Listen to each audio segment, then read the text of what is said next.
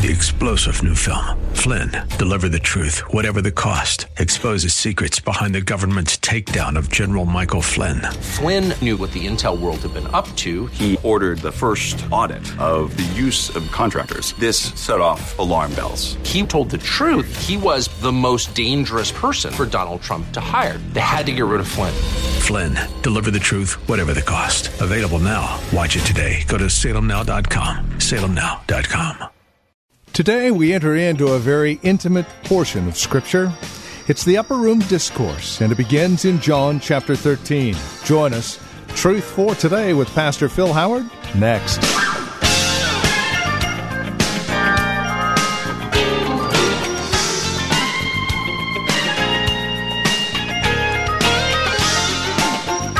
The scene doesn't get any more intimate, and the discourse any more deep. John chapter 13 begins what we call the upper room discourse. And as we begin, we begin with Jesus doing something quite remarkable. He sets the stage for the rest of the few chapters in the upper room with something that is really staggering. He stoops to make us clean, he washes feet, he becomes a servant. A lesson to be learned for sure. Here's Pastor Phil Howard as we begin today's broadcast of Truth for Today in John 13 in the first 11 verses. Well, we begin John 13 through 17, which is maybe the Holy of Holies in Scripture, when the Son of God, within 12 to 14 hours of his death, uh, lays down at least six things that he wants them to remember. One, I don't want to go to heaven until I've made sure you're clean. That was uppermost on his mind. Two, I'm not going to go back to heaven until I leave you a model of what love and leadership look like. And we'll look at that next week. Uh, thirdly, I'm going to send you the help you need because everybody in this room is going to fail me before the night's over. Judas will betray me, Peter will deny me, and the rest of you will run from me. Everybody in that room that he was going to build a church out of was a washout on that night. So he said, I've got to send you help. I'm going to send you the Holy Spirit. Fourthly, I'm concerned that you'll be fruitful while I'm gone. And so he gives them that great teaching of John 15. You can only be fruitful if you abide in me. Then he said, one of the main things you're going to need while I'm gone is you'll need to stay in touch with me. And the way you'll do that, I'm going back to be with my Father, but I'm giving you the gift of prayer in my name so that you can get everything on earth you need by coming to the Father through me. Finally, in John 17, he says, Remember this I will never cease praying for you the 2,000 years I'm separated from you. For I will not only be praying for you, but I'm going to be praying for those who are yet to be saved and who will believe on you. Now we go into a little narrative here in which Christ is going to show the full extent of his love and the cost it the cost it brought to him to love us and to make us clean. It's really a parable. The meaning is on two levels. You, now you got to get this. It's a two level meaning. If it's only washing physical feet,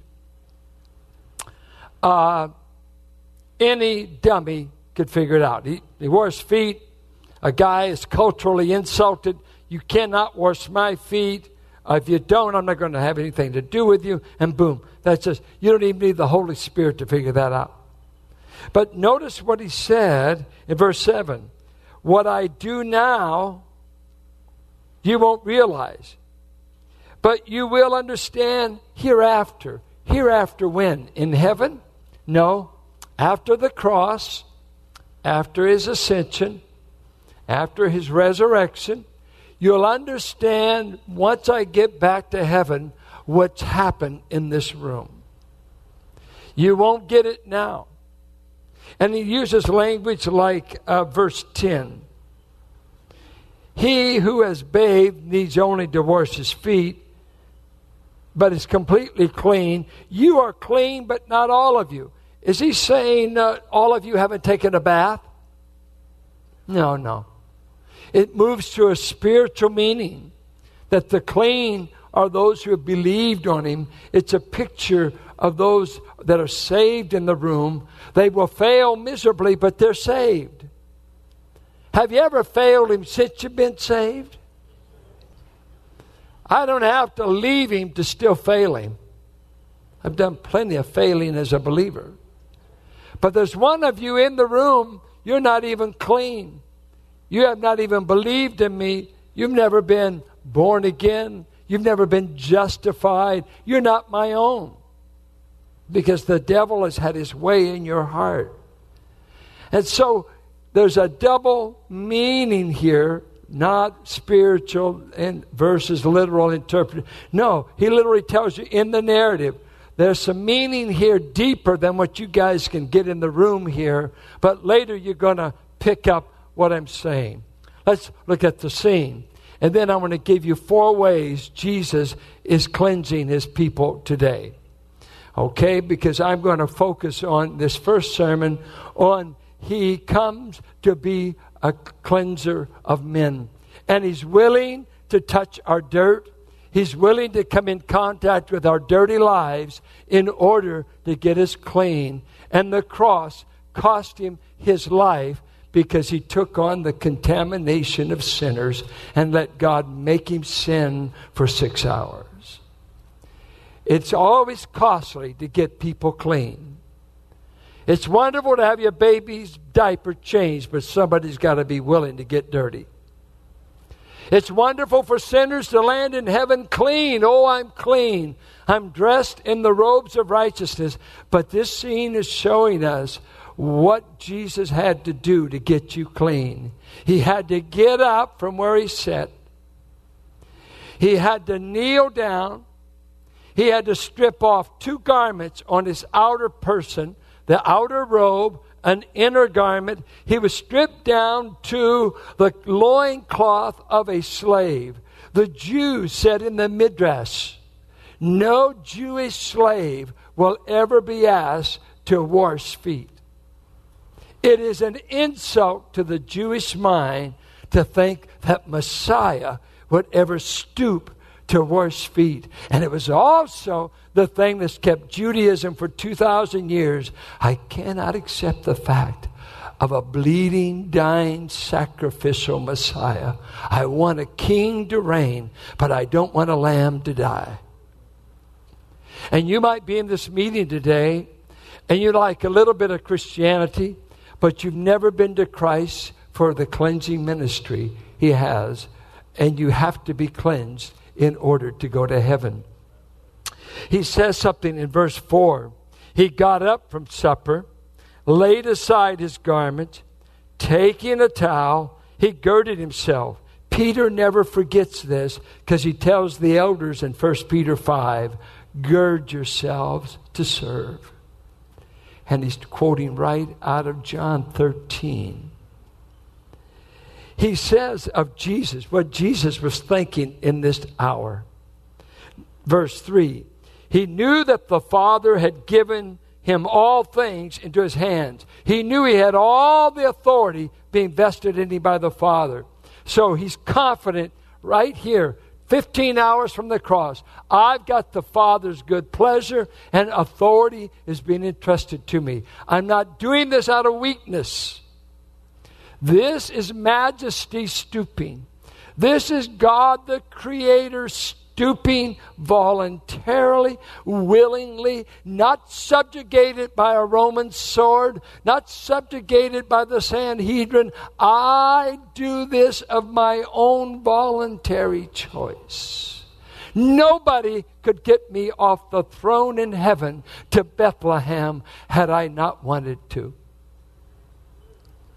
He was not raped and he was not mobbed to get to the cross. He went there on divine assignment on the plan he and the Father and the Spirit had made before the foundation of the world. He said, I know where I've come from. I know my divine origin.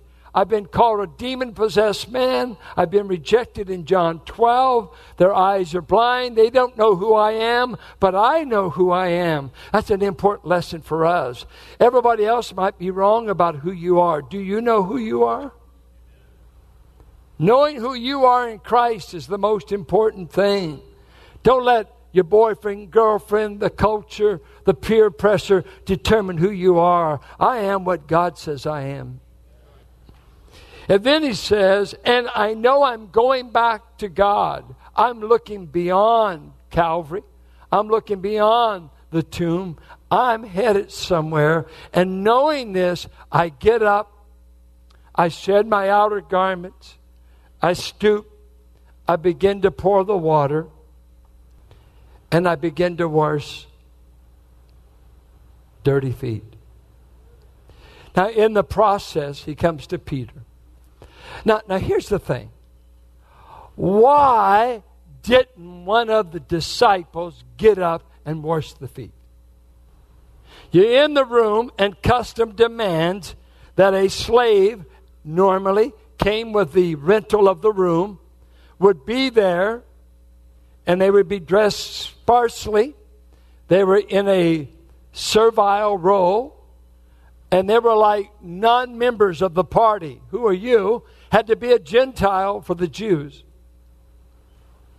And, uh, but there's something that Luke 22 says that while they were walking into the room, an argument broke out among the future leaders of the church. You'll never guess what they argued about prophecy, eschatology. You can't even spell it. You don't know what I just said soteriology, hypostatic union, Trinitarian. No, no, no. They're beyond that. They got in a fight over who would be the greatest among them. Church leaders never fuss about, they fuss over titles, they fuss over position, they fuss over pay. You, you'd be amazed how many churches have split over nothing worth spitting at. Just a bunch of ego. Nobody wanted to yield to the Spirit. All went their way. And you know what? Don't look pious at me because I'm talking to you. This is human nature unchecked by the Spirit. Where do I get to part? You know, Ted Montoya had a little sign he painted out there, staff of the month. I never did qualify. I'd pull up, be searching around here trying to find. I thought, I'm the staff of the month. Get out of the way. Just didn't work that way. I always want Sandy McNeil at all of our church uh, functions, parties, because she grew up in a wonderful black church where the pastor and first lady go first. Around here, I just got to muscle in anywhere I can. You folks don't let me go first. You said, get in line with the rest of us. You think you're better? I'm saying, Sandy, Get the bishop to the head of the line. I'm starving. God sent Sandy just for me. Because I've had a lot of folks pray I'd be humble, not a lot of them that I'd succeed. But Jesus, Jesus, look at him. I'm facing the cross. And uh, Peter, uh, you wouldn't wash feet. Thomas, you didn't offer it. Nobody's going to move that's beneath you, but it's not beneath your Messiah. I like to wash your feet. Of course, Peter said, No, no, no, no, no. The greater shall not serve the lesser. I've got that figured out. Don't you touch my feet. Jesus said, Peter, really, you don't know what you're saying. You won't have any inheritance, no partnership with me if you don't let me wash you and a wonderful Peter. Well, man, if that's what it means, I'd get, pour it on. Although, no, no, no. See, it's loaded with meaning. No, no, no. In an Oriental culture, you took your bath at home, but when you walked to your guest house, you were walking through streets that had animal waste, garbage. Uh, if it was rainy, you were only wearing open sandals. So that's what, and then when they came for the meal, it wasn't uh, Leonardo's uh, Last Supper scene, all sitting at a table. They weren't sitting at a table, they were laying, ha, laying on their side in a circle, and so you better be sure the next guy's feet aren't in your face. They usually went that way, and you're leaning like this. You weren't around a table. The feet weren't under it. The feet were right out here, and then the next guy. And so somebody has to wash these feet. You may have walked through animal waste, garbage, urine, who knows? This is first century Palestine. Dirty streets, poor footwear. And the only one in the room that volunteers to do it is the Messiah, the King of Kings, the Lord of Lords, the Creator of the whole. He's the one that took and made a mud pie and formed it into a man. And he just said, breathe into him the breath of life. You know, Adam was made out of dirt. That's what you're made out of. Ask the skin worms. Get rid of all the embalming and let's just put you in the ground. Let's see what the skin worms think you're made of. Dirt. But the breath of life was a divine, whew, is breathed into him like that. It's terrible for dirt to be stuck on dirt, isn't it? How we get stuck on ourselves. Now, what is Jesus saying? I want to cleanse you, men.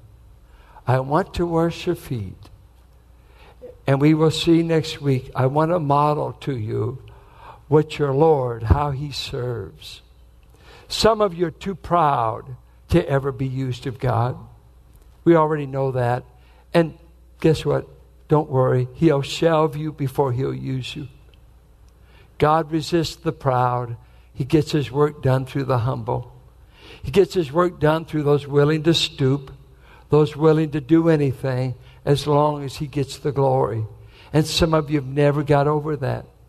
Uh, I love the story of the newspaper reporter that went to a, uh, a leproseum, and while they were there, uh, they came. He saw these open running sores with people with Hansen's disease, and uh, he was repulsed and he walked up to one of the uh, missionaries and said to them in a sarcastic way, I wouldn't do what you're doing for a million bucks. And the missionary just looked at them and said, And neither would I, but I would do it for Jesus. I'd like to ask you, what would you do for Jesus you wouldn't do for money? What would you do for Jesus you wouldn't do for any other reason?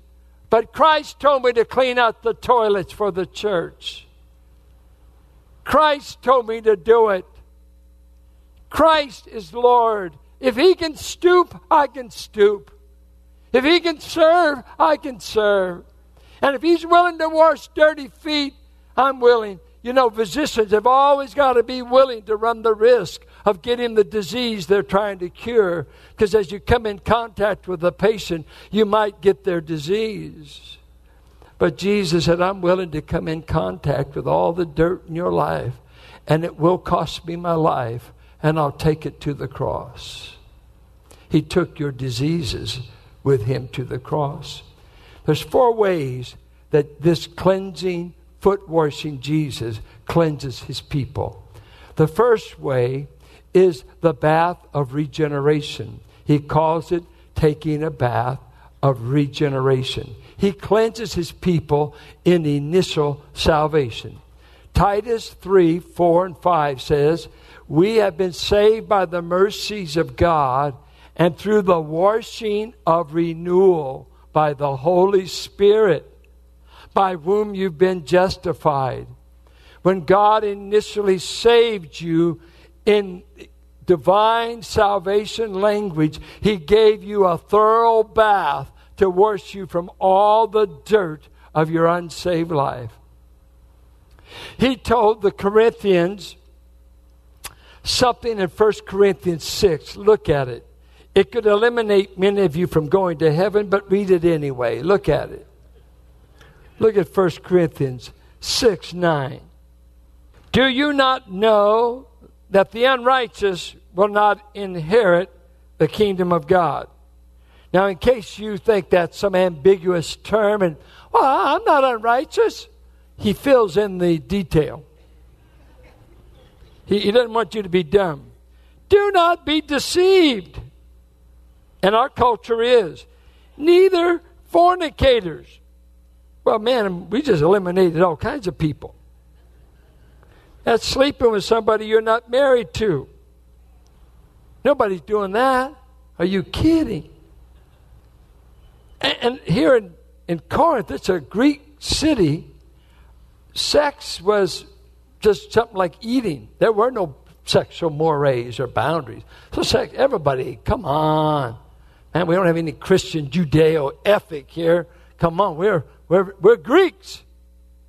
And you're immoral to the hilt. He said, Well, go ahead. You're just not going to heaven. Uh, nor idolaters. And man, they got temples all over Greece when you study.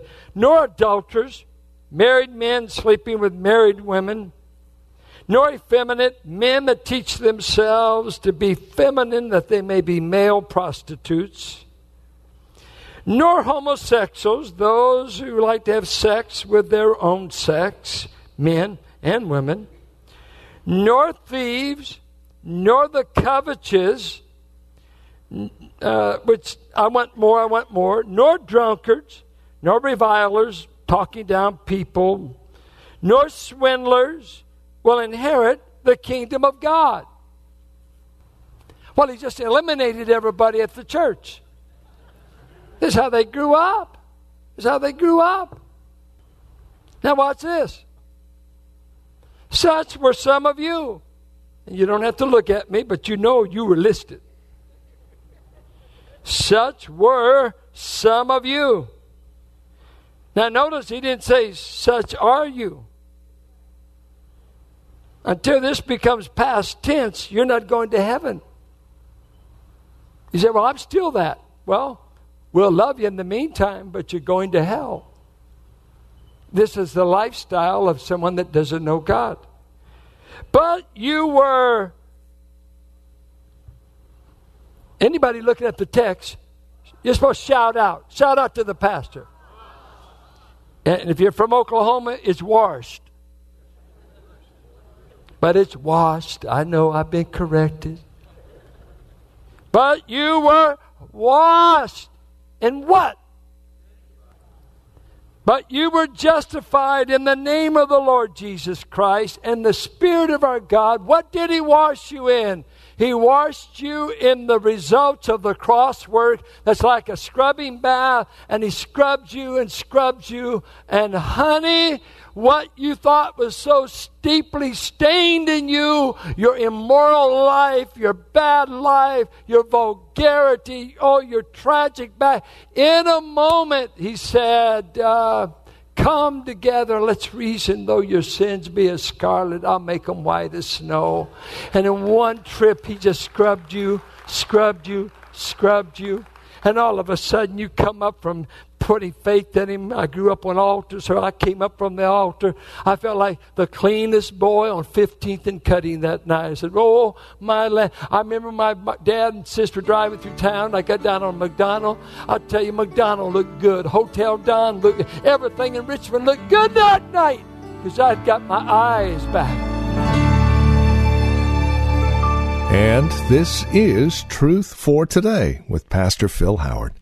As we conclude our time together today, we would invite you to contact us if you have questions, comments about the broadcast. Maybe you have a question about your own walk and relationship with the Lord, or a prayer request. We'd love to hear from you. Please get in touch with us today. Now, we have a couple of ways to do so. The easiest might be simply visiting our website, truthfortodayradio.org. You can drop us an email. We have other means of contact that you'll find there at truthfortodayradio.org. We also have a lot of resource materials available for your growth and relationship with Christ. Our design and desire is to see that you grow in Christ, grow according to His knowledge and grace. Any way we can help, well, that's why we're here. So stop by truthfortodayradio.org or simply give us a call. 855 833 9864. Again, you can reach us at 855 833 9864. Please bear in mind as you contact us that this is a listener supported ministry. As you link arms with us financially, we're able to continue the ministry here on this radio station. Prayerfully consider how you might get involved in the ministry of Truth for Today, won't you? 855 833 9864 or write to us. Our address is 1511 M. Sycamore Avenue, Suite 278, Hercules, California. The zip code is 94547. And that website, once again, truthfortodayradio.org. It is a pleasure spending time with you in God's Word. We trust we'll see you next time we get together for another broadcast of Truth for Today with Pastor Phil Howard.